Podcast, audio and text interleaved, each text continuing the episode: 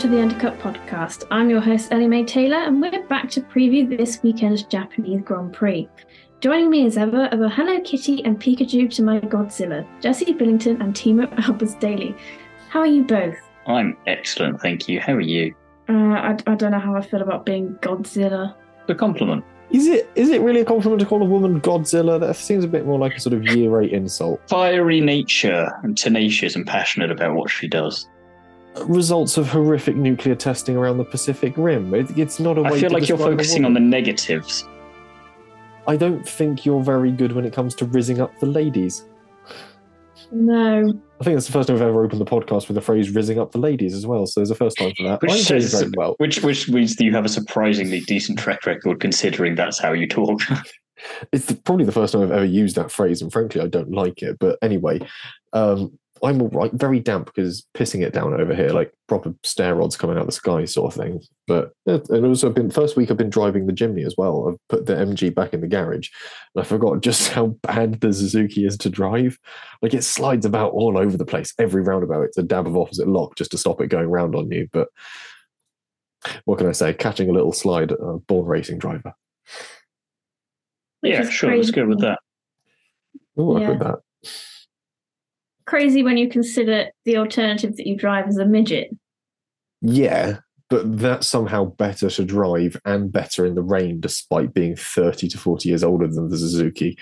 And the Suzuki is on like off road tyres. But yeah. Anyway, we will go into what the hell has happened. And there is some news from the Sing- Singapore Grand Prix that we did not cover in our review. Yes. Basically, just mopping up a bit of afters here because we were curious as to how Max Verstappen was able to get up to the rear end of Charles Leclerc quite as quickly as he managed it. And turns out Charles was actually doing pretty well to retain P4 in Singapore.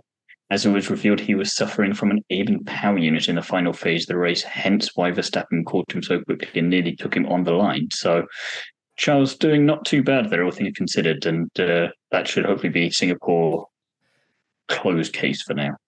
Y- yeah, one of the few Singapores that's a closed case. Um, yeah, I think it, it's interesting to see that the Ferrari power unit's coming overall Ferrari. Um, this is the first time they've really had a big power unit issue for the sort of the manufacturing team since honestly Bahrain, where they retired or Charles retired in the race with a problem, but I can't remember if they've had any further retirements. Yes, their of that reliability nature, has been much better, hasn't it? Yeah, it's not been too shabby. So it's But We shouldn't have also actually- said this now, though, because we have all collectively jinxed them. yeah. Yes, but it was at the expense of their power or engine power because that has been reduced to allow for reliability, hasn't it? Somewhat, yes, yeah. They don't, uh, haven't got necessarily the fastest power unit on the grid, but it is a lot more reliable than I think people give it credit for. Certainly more so than the power and hydraulic units in the Alpine, like we saw with Esteban Ocon. But that's pretty much yesterday's fish wrapper at this point. Um, we'll move on to some potential news that's sitting on the horizon. And AlphaTauri are expected to retain Yuki Tsunoda and Daniel Ricciardo, while Williams are looking to retain Logan Sargeant. So this is some interesting news, really, considering the wider implications this has on the driver market and massively overlooks the talent that's currently sitting in the top end of Formula Two, as well as Liam Lawson, who is performing fantastically well in that second AlphaTauri seat. So, what do you two think AlphaTauri should do? Which way do you think they should sign? I'm siding with the poll that I put up on our Instagram page earlier today, which at the moment has Lawson Ricciardo as the majority favoured for 2024. And weirdly, Yuki and Ricciardo has a score of minus 1, although I'm not quite sure how that's happened. But I'm sticking with that because you've got some exciting driver in Liam, as we've seen already, and you've got the experience of Daniel Ricciardo. So even if he's not the Daniel of old, that is a massive benefit for Lawson to learn off, and he can learn a lot more from Ricciardo than he could from Yuki. Yuki's had three seasons. Go somewhere else, if anywhere in the grid, or just go and open a restaurant. Sargeant, fair enough.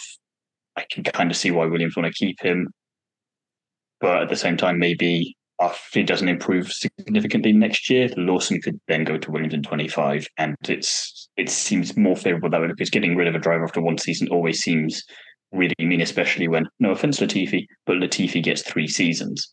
So I think I can see why they want to stick with their driver from their driver academy. The one pinch of salt I'll add to the Lati- Latifi argument is there was never really anyone that was suited to move up. Yeah, that is that is the one reason. Not from their driver academy anyway. not from their driver academy, and I think there wasn't anyone that was available so much to be poached. I think the closest they could have gotten would have been perhaps a Théo Pourchaire or maybe a Drugovich, but at the time they weren't really an appealing option either. So they weren't having people approaching them. Neither were they in a position to poach. So it's double edged sword. Ironically enough, Liam Lawson might have been. Uh, yeah, might well have been, but equally, Drugovich is, however, now pushing ahead with talks with Williams. So we know he can perform quite well. He's in practice sessions and certainly preseason testing proven with Aston Martin to be a pretty safe pair of hands and arguably more safe than one of the drivers they have in their lineup and able to perform a lot closer to Fernando Alonso than I think people give him credit for. So if you were Williams pitting Sargeant against Drugovich purely based off of off of performance, which way would you be more willing to lean? Bear in mind that Drugovich also now knows the Mercedes power unit. I would have taken I- him last year anyway. I would still go for Liam Lawson. I guess it all depends where, how well Daniel Ricciardo does when he's back. If he's able to outqualify and outrace Yuki consistently, then I think Yuki has to be replaced by Lawson. Do I think Yuki's a bad driver? No. I would like him to kind of stay in F1, but I'd rather see Lawson more because I think there's more talent and potential there. It's kind of in the same sense I believed Sargeant should have another season, but then Lawson came about, and again, I think Lawson has more potential than Sargeant. And I guess if I guess I kind of hope that AlphaTauri take on Lawson, which means then there's not three people fighting for one seat at Williams, so that then um, Drugovich can hopefully also sort of put his foot in the door with Williams because if you look at the two, who are you going to go for? You're going to go for Lawson because he's got more race experience and a proven track record more so than Drugovich, who hasn't had the chance to get in a Formula One uh, race yet, which is unfortunate because obviously he was kind of going to be racing in Bahrain, but that kind of got snatched away from him. The only thing I'll say at the end of that to finish off is that I can understand maybe where AlphaTauri are coming from if they don't want to sign Lawson because potentially they don't want to risk another Nyck De Vries situation where here's a driver that looked promising in a short space of time, sign him up immediately, and oh, we overestimated that one a bit in a few ways there. So that's the only thing I can think of. I don't think that's what they should do anyway. I still think it should be Lawson and Ricciardo next year, but I can maybe see if that's where they're coming from. By the end of this weekend, Lawson will have had four times the amount of Formula One Hmm. race experience That's why I was kind of it's going into it. argument, but And equally, I would argue that he has, in that time, proven far more as well beyond simply oh well they both scored points when they first drove in F1 when they in their first stints in F1 cars yeah but Lawson has proven to be a very reliable set of hands and someone who can actively race. De Vries very much sort of lucked into that point in Monza in the Williams last year. That was very much a sort of fluke happenstance. Lawson's had to actually fight and prove racecraft within Formula One. Equally, this is something he has been training and being developed by Red Bull to do. It would be a huge waste of an opportunity that he's come along. He's had a fr- essentially a free chance for Red Bull to sort of see if the work they've put into him as a driver has paid off. It has. It would make a hell of a lot of sense for them to install him into that seat for next year. Um, continuing the uh, subject of driver talk. Yeah, one more point. Well, just one more point. Um, I'd also say with De Vries had his chance at Monza, which is there's not many breaking points, turns, whilst Lawson has had to do like Singapore, the most challenging race on the F1 calendar, and he got points. Yeah, well, I mean, bear in mind in Zandvoort, he was catapulted into that seat very late in the weekend. He just had FP3 and then was straight into qualifying. So he really had it stacked against him. And in Zandvoort, he didn't look out of his depth. So he's he's proven so far that he's quite capable and is one of the positive results of Red Bull's driver academy when it looked at its younger drivers. Um, we'll move on from AlphaTauri and Williams to Alfa Romeo and um, essentially the fact they've been reportedly quite divided internally over their driver lineup moving forwards. And many people around the important tables at Alfa Romeo wanted both drivers replaced with Hulkenberg and Drugovich touted as options. But instead, we heard last week that they were instead re signing Zhou and Bottas.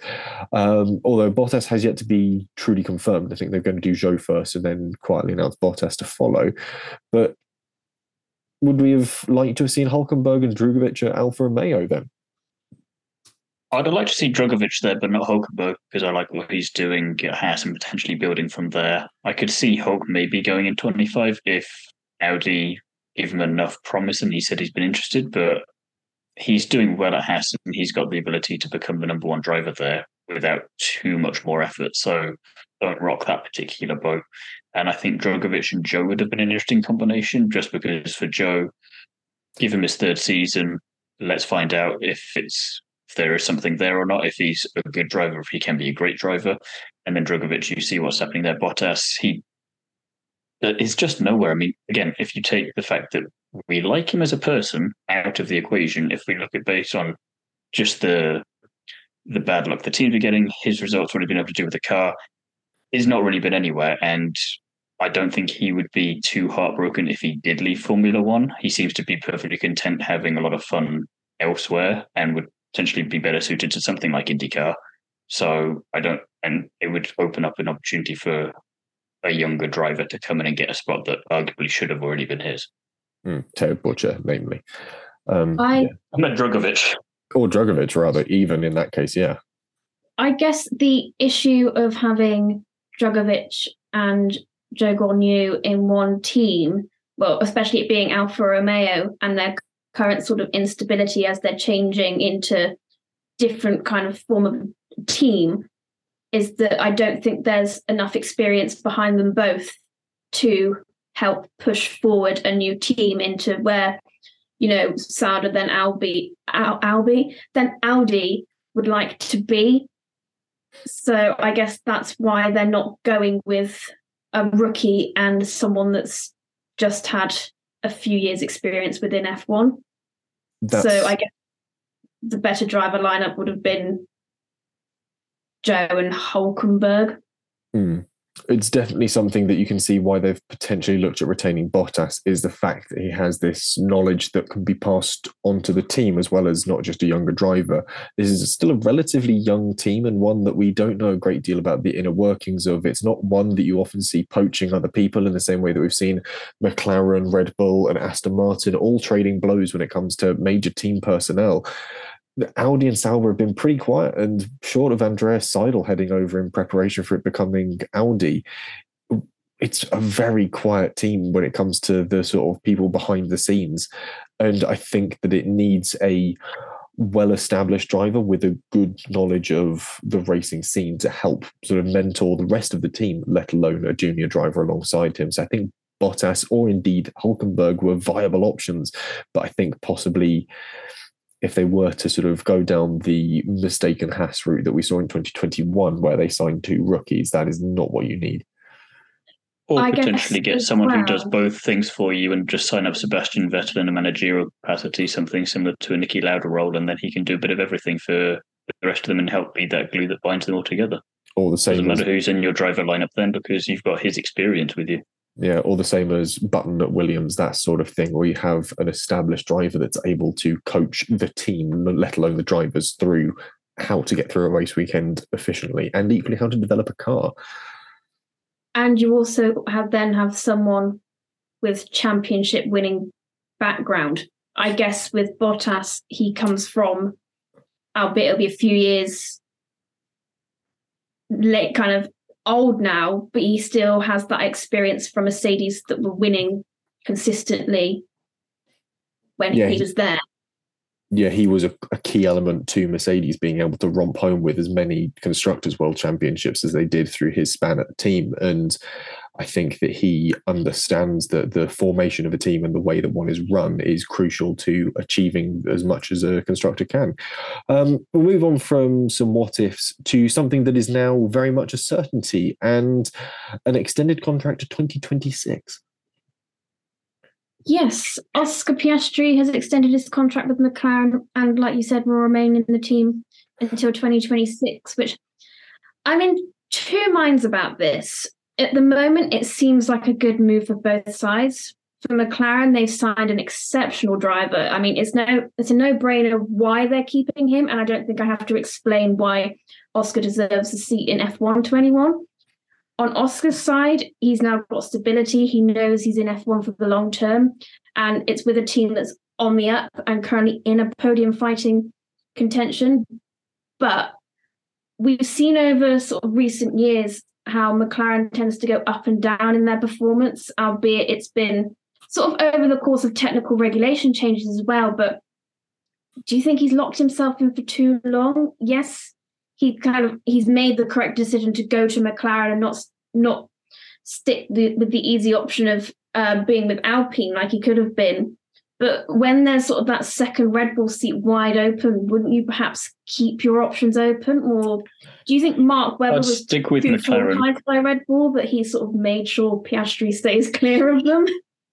I'd stick with McLaren because, like you say, for now they're on the right track, and if they can keep on this track with the new regs and they can keep these kind of good upgrades coming, it makes sense. And until you know, 2026 means you get a taste of the new regulations, and then you can decide maybe halfway through the year if you like what McLaren has been able to do with them or not, and how much potential they have for after that. And then potentially you can look at that second Red Bull seat if it's still as fluid as it is now and go there or go somewhere else because he's young, he's an incredibly good driver, and we saw how much drama there was to try and snatch him up last year. So I reckon if as long as he keeps his head down and just gets on with the job in hand and plays the team game for the next year or two, I mean, he's going to have a long career regardless, and he could potentially have his pick of where he wants to go. And after a year of the new regulations, he can do what he wants essentially. So I think it's a smart move. I guess we also have to remember that whilst F1 and drivers like or F1 teams and their drivers like stability, they can also be quite fickle and probably in their contracts there's clauses from both sides saying McLaren can drop Piastri if he's not performing and Piastri can leave the team if another is scouting him and McLaren aren't performing. There's definitely going to be those two additional pieces. And equally, you've got to bear in mind that McLaren's performance when you look at it in the grand scheme of things, has actually been relatively stable right up until the end of the last batch of technical regulations, they were really coming onto a fine form. It takes them a little while to understand new technical regulations, but at the same time, they're a relatively small outfit compared to the likes of the new size of Aston Martin, Red Bull, and Mercedes. They are enormous teams, and McLaren is still operating on a slightly smaller scale and a slightly smaller budget. So it does take them that little bit longer. But the fact that with their renewed efforts and their renewed input, they've been able to catch up to those front leading teams a lot quicker under the new regulations. They've been able to understand the current aero process of their car and the way that it behaves and why it has the dynamics it does. They've been able to make these big advancements with these huge upgrade packages. We saw them come in in Austria, in Silverstone. We're seeing another one wrap up now with Piastri getting it in Suzuka. So there's going to be this sort of rebuilt McLaren that's now understanding this batch of technical regulations. And it's worth remembering that the new regulations that come in are power plant based. McLaren aren't looking to build engines. They're still likely going to be a customer team from Mercedes. So there's going to be every chance they're going to end up with ultimately a fairly good engine. The new Mercedes haven't really made a dud power unit for quite some time, and I think they have a strong understanding of what's being determined from the new one. So ultimately, they're going to come into 2026 with a very similar car aerodynamically. That's that's remaining fairly unchanged. It's going to be small tweaks through the season, which they are quicker and quicker at understanding as the years go by and they're going to be coming into it with a relatively proficient power unit. They're going to maintain this sort of, sort of not necessarily front leading, but certainly front fighting format and sort of performance level. I think Piastri signing into that with a good bit of confidence in it shows that he and his team behind him, Mark Webber, have looked at the broader picture and sort of taken into account the elements that have made up potential fluctuations within McLaren's performance. But you've got to bear in mind just how the driving factors behind those fluctuations were possibly down to an old style of team. It's been hugely rejuvenated with a huge amount of new brain power coming into it. That's something that's worth considering as you move forwards. And equally, when it comes to that Red Bull seat, I don't think he's in contention for it. He is a good driver and he's proved himself to be able to go wheel to wheel with some of the best we've got on the grid at the moment. But ultimately, Red Bull have expressed no interest in trying to poach him. All eyes there are either on Charles Leclerc or Lando Norris, really, for those seats, or maybe somehow trying to woo Lewis Hamilton into it highly unlikely. But at the end of the, the end of the day, that's not something that Red Bull wants.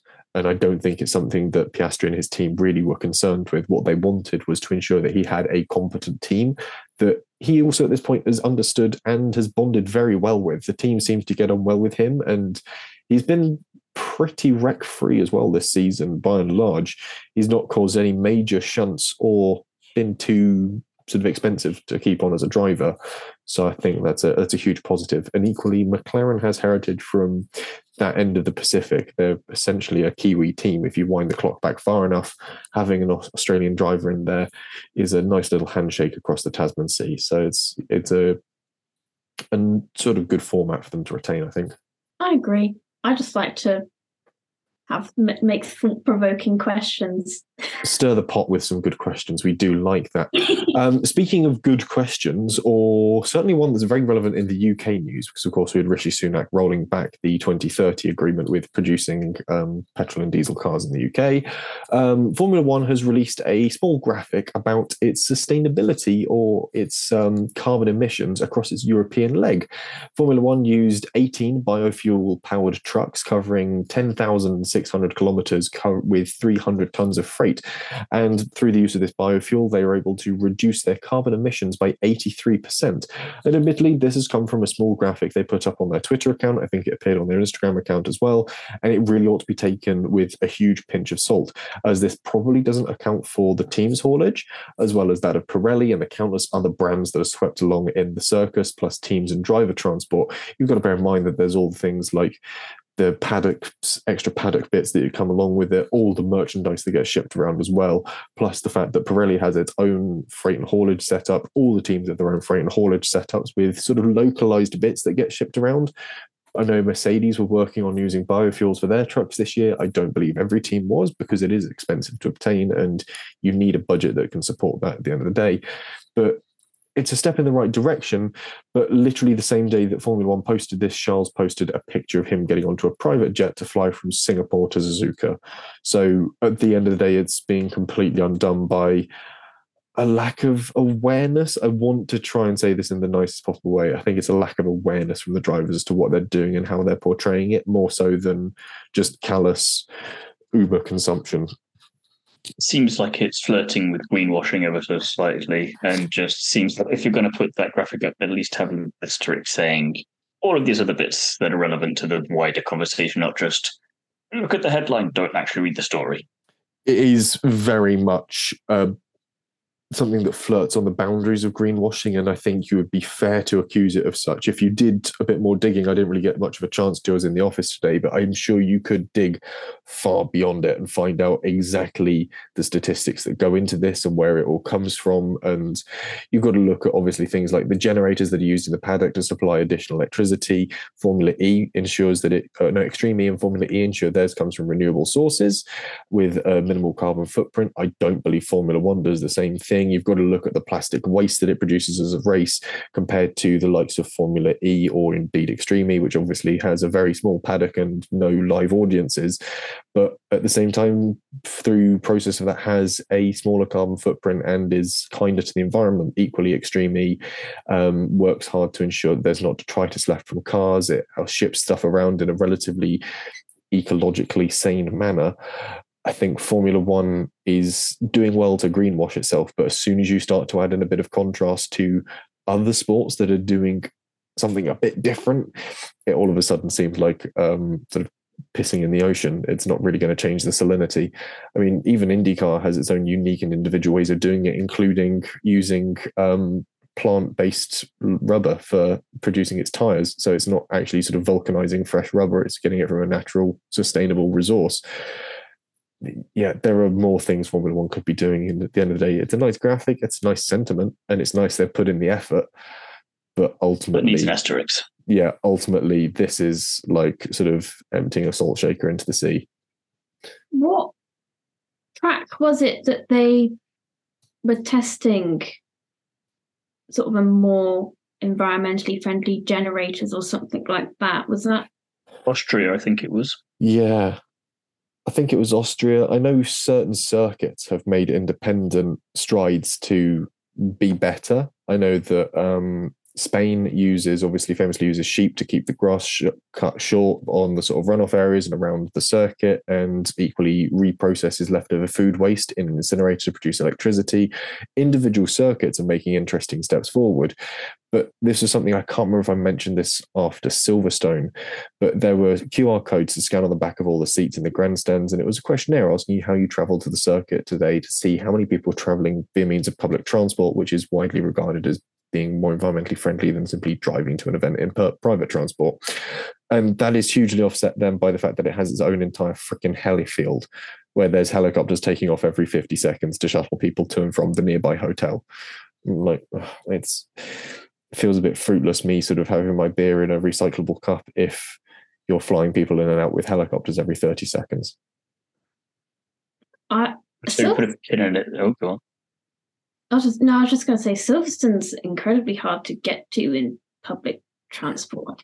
It's not easy to get to, but for the Formula One weekend, they operate a shuttle bus system from Towcester, from Northampton, Mm. from the nearby major towns. So you can take coaches and trains into the bigger towns and then be shuttle bussed in further. But that's a moot point when they're literally helicoptering in the highest paying visitors from nearby hotels. Like it seems to lose the point a little bit. Putting it there, just because we could have our own podcast on this whole thing, or maybe we'll do that in the off season, which that may go on for quite a while. It'll be I would like to do that, and- thing.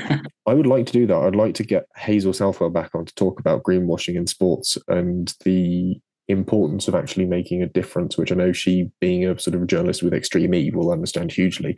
Um, so we'll move on from You- that. One of the bit of though, yes, because Alex Albon apparently is the driver who's lined up to tackle the 24 Hours of Daytona next year, according to journalist Marshall Pruett. Which begs the question: If Williams get good, is this kind of practice for seeing Alex make a run for the Triple Crown? Because obviously Daytona's not part of it; it's Le Mans, Monaco, and the Indy 500, but not a bad place to start. And actually interesting place for him. He's had the experience in endurance racing before, so Has he? Maybe. Well, he did, didn't he? That was Alex Albon. He wasn't driving for Red Bull for that one year. He did DTM. DTM, close enough to endurance. Not really. Sort of like an hour It's and a not single seater. It's a it's it's different. It's good enough. I, I don't think it's really that close to endurance racing at all. It's a very different. It's closer than Formula One is, It's closer to NASCAR than it is endurance, and NASCAR is a which is also further away from Formula One. So we take it in the right direction. Just go with it. And is he going to go for the triple crown? Moving further away from Formula One does not make it moving closer to WEC. That that's just like going going left does not mean you're moving further away to the right. It's the I mean, fact if you go further left enough, you come back on the right. So really, stop being facetious. The fact of the matter is that this is, I think this is definitely going to be Albon's sort of first proper dip in the water when it comes to official endurance racing. The 24 Hours of Daytona is a hotly contested race, and last year in one of the classes we saw a pretty much photo finish. I think it was the LMP2 series. Um, we're seeing an increase in the amount of cars entering the hypercar class. Alpine have pulled the covers off of their latest car, the A522, I think it's called. Um, and then we've also got Lamborghini, who have announced their WEC Challenger, and I think they've got Romain Grosjean signed up for it. Porsche, Ferrari, Cadillac have all got cars that are up and running at the moment as well. So it's an interesting class up at the top end of the field. So presumably we're going to see Albon running in the hypercars class as opposed to GT or um, LMP2. But this is all at the moment circumspect, and it's we believe that this is what is Albon that's going to be doing this. But the argument for making a triple crown run isn't too far fetched because Le Mans doesn't clash with an F1 weekend. I don't believe it's purposefully structured to do that. The Indy 500 less so. Um, but with Monaco, it is a qualifying circuit, and and his qualifying hasn't been too shabby around circuits that support the Williams, provided the Williams is good enough coming into next year, the year after. There is every chance he could sort of bang in a good quality, get P1, hold on to it, win the Monaco Grand Prix, and then line up to take um, at least one third of the Triple Crown, which would put him on par with Antonio Giovinazzi, a man who has still led more laps of the Singapore Grand Prix than Max Verstappen.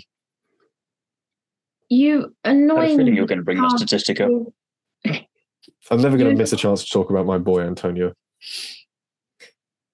You annoyingly can't do all three in one year because, like you said, I think Indy 500 falls the same weekend as Monaco.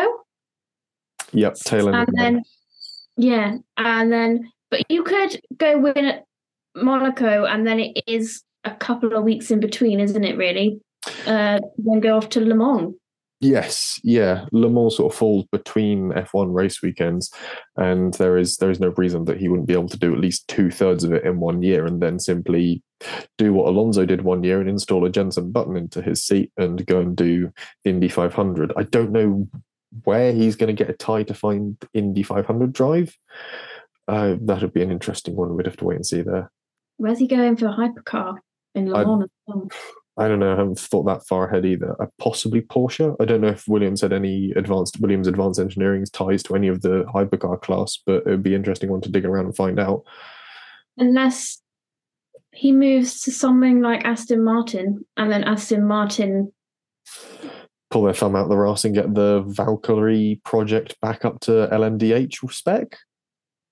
That's a big ask because they sort of officially pulled the plug on that, I think, and then sort of flirted with it. I can't remember if Aston Martin is still Aston Martin Endurance Hyper. they are currently making the road car version There's the Valkyrie, and then they have that's- the LMH project. But I believe, oh, they, oh, six days ago, Aston Martin is close to reviving LMH project for 2025 WEC and IMSA. Well, there you go. Because I think, if I remember correctly, if you would like the road car version of the Valkyrie, they're only making a hundred of them, and they are eight hundred ninety thousand pound each. I thought they were far more than that. No, I think, or is that the Muck? That might be the Muck. Mercury Spearing, Spearling. I think that's the McMurtry Spéirling that's a hundred with eight hundred ninety thousand actually. McMurtry Spear, because they've just done the McMurtry Spéirling Pure or something, which is the road car one, which is um, nine hundred eighty-four thousand pounds.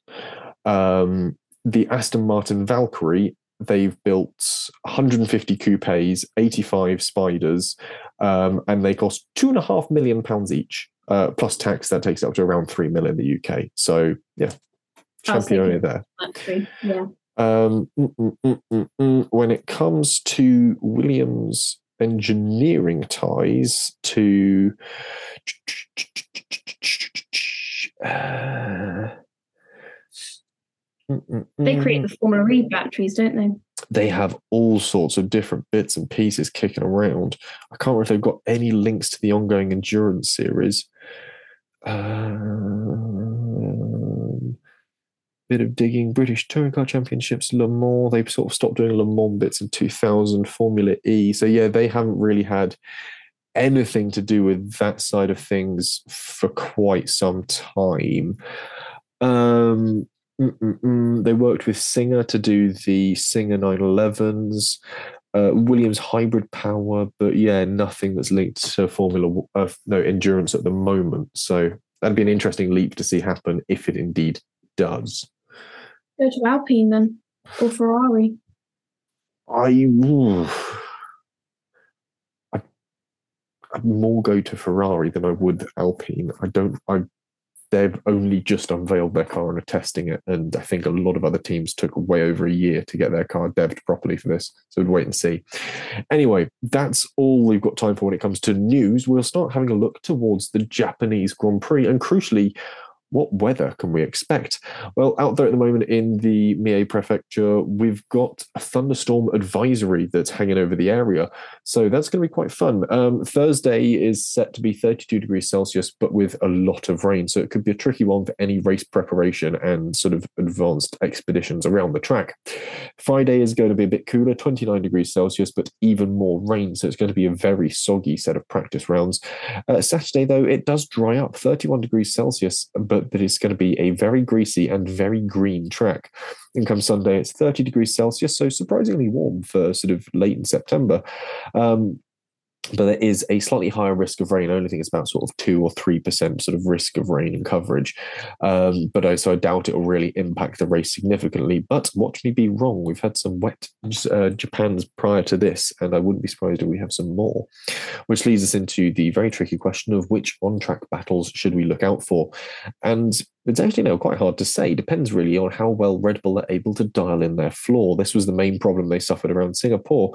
So McLaren looked to be very competitive, and with Piastri getting the next set of upgrades, he'll be on form with Norris and able to rear gun for him, or possibly even vice versa. Ferrari's current form is also promising, and I wouldn't be surprised to see another strong Sainz performance in Suzuka. A lot of medium to mid-speed corners isn't necessarily Mercedes' favourite territory, so we'll wait and see what they're able to produce come sort of practice one and certainly into qualifying. Aston Martin could be at risk of Alpine on track. It entirely depends on the setup of the two teams and how close Stroll is able to run to Alonso to act as a defensive line. Williams have a good shot here with a relatively flowing and fast track, ideal for their setup. Hopefully, this will give Sargeant a chance to get his foot on the ladder points wise. Lawson, who's touted to still be driving for AlphaTauri, will be against Yuki at home, so he's not necessarily got the crowd advantage here, but it's going to be a circuit he knows well from racing there in uh, Super Formula. But if Alfa Romeo is able to get the setup on point, there could be an interesting chase for the tailing points from the Faenza outfit. Alfa Romeo and Haas will likely struggle here as their platforms don't tend to perform well at high speed, but I'm willing to be surprised as ever. Which leads us nicely into our predictions. I'm the odd one out on this one, so would either of you like to explain why you've chosen Max Verstappen as your pole position sitter. Does it does it need explaining? Uh, no. I think it's quite obvious. I think you're just sort of banking on solid points here. Well, Mason. well, then I guess I would explain why I've chosen Lando Norris as the outlier. I don't know. I just think the McLarens are going to be strong here, and we've seen him qualifying quite well. He's on good form, and I think he's got. I don't think he's setting out to prove anything from Singapore, but he's on fine form afterwards, and I think he'll be looking to carry that momentum on. So I wouldn't be surprised if we at least see a pole position from the Brit. When it comes to podiums, we've all gone very different, but we've all picked Lando Norris somewhere in the mix. Ellie-May will start with to. yours. Yeah, well, you had to because of your weird little rule. But Ellie-May, we'll start with yours as that's the most interesting. I've gone for Verstappen, Norris, Piastri. Um, Verstappen, I feel again is maybe a bit self-explanatory. As like you said, as long as their floor comes good, then they'll probably be back to their usual winning ways. Um, Norris proved that the upgrades on the McLaren are pretty good. So that's why I put him in second and Piastri then in third because obviously he's he's now got the upgrades as well. And I think it's about time that he got on the podium. He deserves it. It's about damn right. time. Uh, Thiemo, you've very much gone for, well, you've gone back to your rule of picking what happened in the previous race. You've got Sainz Norris, Hamilton. I had one exception of that, and it didn't go well. So I thought I'll stick to the rule I've given myself this year. So go for the result of the last race. And honestly, if we got that podium again, I wouldn't be mad because it was a pretty nice podium. And if we can get a similar battle for achieving that, then solid, solid as a rock in terms of a race. I don't think we'd achieve that podium again without it being an interesting race. I don't, I don't think you're getting that qualifying order and then that finishing order and it being a dull race in between. I think there's definitely something happening to achieve that again. I've got even more faith in McLaren than Ellie-May does, and I've gone for a Norris win with Piastri second and Albon third. Um, I, I'm being optimistic at this point. There's no way I'm winning the predictions championship, so I might as well have fun with it. And um, if it comes true, more to me for predicting it. But uh, Norris win would be really nice to see. Piastri getting that podium eventually would be quite good. And Albon getting a podium for Williams, I think, would be a really good way to sort of cement why he's in the sport and equally prove a lot of the doubters about Williams' performance this year wrong. It would be terrible for Logan Sargeant, though, because he'll come home P17 and wonder why the hell his teammates 14 places ahead of him. No one's put anything to do with Alonso, and I feel like in the rain, he might. That's be because quite... you would like him to surprise us in just a very unexpected but not unexpected kind of way. And you're saying the unwritten thing here of shh, let us Fernando do his job. And equally, there's no rain in any of the meaningful sessions, i.e., qualifying and race. So I don't think Alonso sort of is going to get that opportunity. Um, so fastest lap. Japanese fans love him though. Japanese fans do very much love him. Um, so at least he's got the crowd behind him. Um, fastest lap. Thiemo, you're sticking with Carlos Sainz till it happens? Yes, he says. He, he just sort of shakes his head nonchalantly. Yeah, that's exactly what I mean. I said yes. Oh, I just didn't hear you. That was It all. didn't come through. Well, you can edit around that. Probably can. Might leave it in. We'll see what happens. Ellie-May, you've gone for Lewis Hamilton. Yeah, I just keep picking Mercedes drivers for some reason for fastest laps. Don't know why. Just do. One day it will pay dividends, I guess. We'll wait and see. Meanwhile, I've gone for Charles Leclerc because I don't know. See what happens. Really, um, didn't do too badly last year, racing against Perez right until the line. We'll just see what happens with him this year, I suppose. But then it comes to our wild predictions, and it's either points or not finishing at all when it comes to these. So we'll start with Ellie-May and your wild prediction. Uh, both Alpines in the points.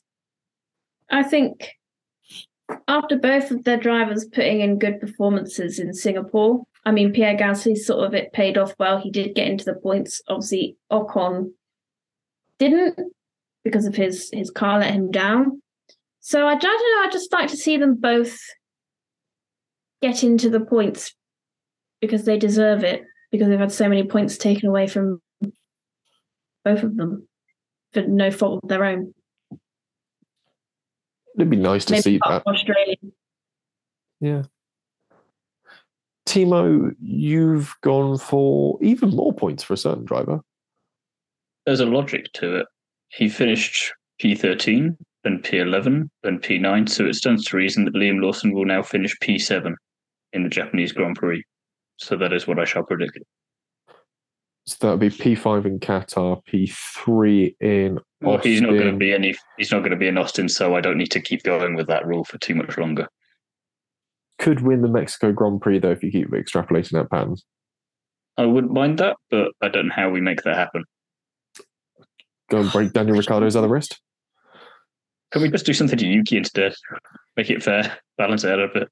No, Yuki's too cute. That's like sort of harming a kitten. Um, I'll do it. monster.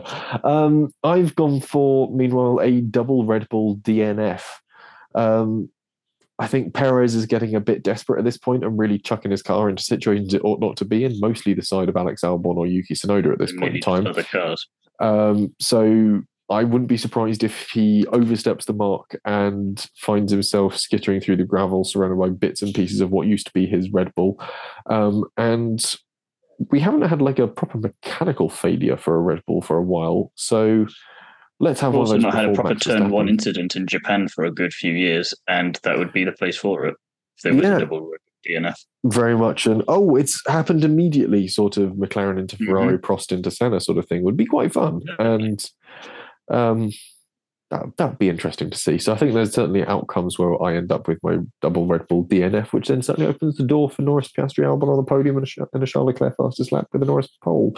So um, we do have two more predictions though before we wrap things up because over on Instagram we did ask some people if they had any predictions, and naturally Haas chap predicted a Haas one too.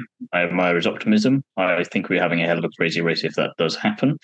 And then, guest from Singapore preview, Jonathan Koo, has made the bold prediction that Tsunoda will complete more laps than he has in the previous two Grand Prix combined. So it's about 50 50, I reckon. So that's one lap. He's got to complete one lap. One lap. Yeah. It's, it's a big ask, though, when you look at the last two races. He's got a lot of bad look at the moment. I don't know if it's a big ask or a low bar. It's somehow both. Um, he's a small man. Yeah. Which neatly wraps up. Small but mighty. It's like Purcell. You should have that as a nickname. And that's all we've got time for on this week's episode. Join us again soon when we'll be reviewing the Japanese Grand Prix. And um, you've left in the bit that says "and the feeder series action from across the weekend." There, there isn't any significant stuff. I don't know who has access to this Google Doc. You can't blame that all on me. You're the copy paste machine. Um, so I think it's a nice bit at the bottom. Mm. Um, so make sure you've liked, subscribed, and got notifications turned on to not miss anything. Uh, Thiemo, where can the people find you?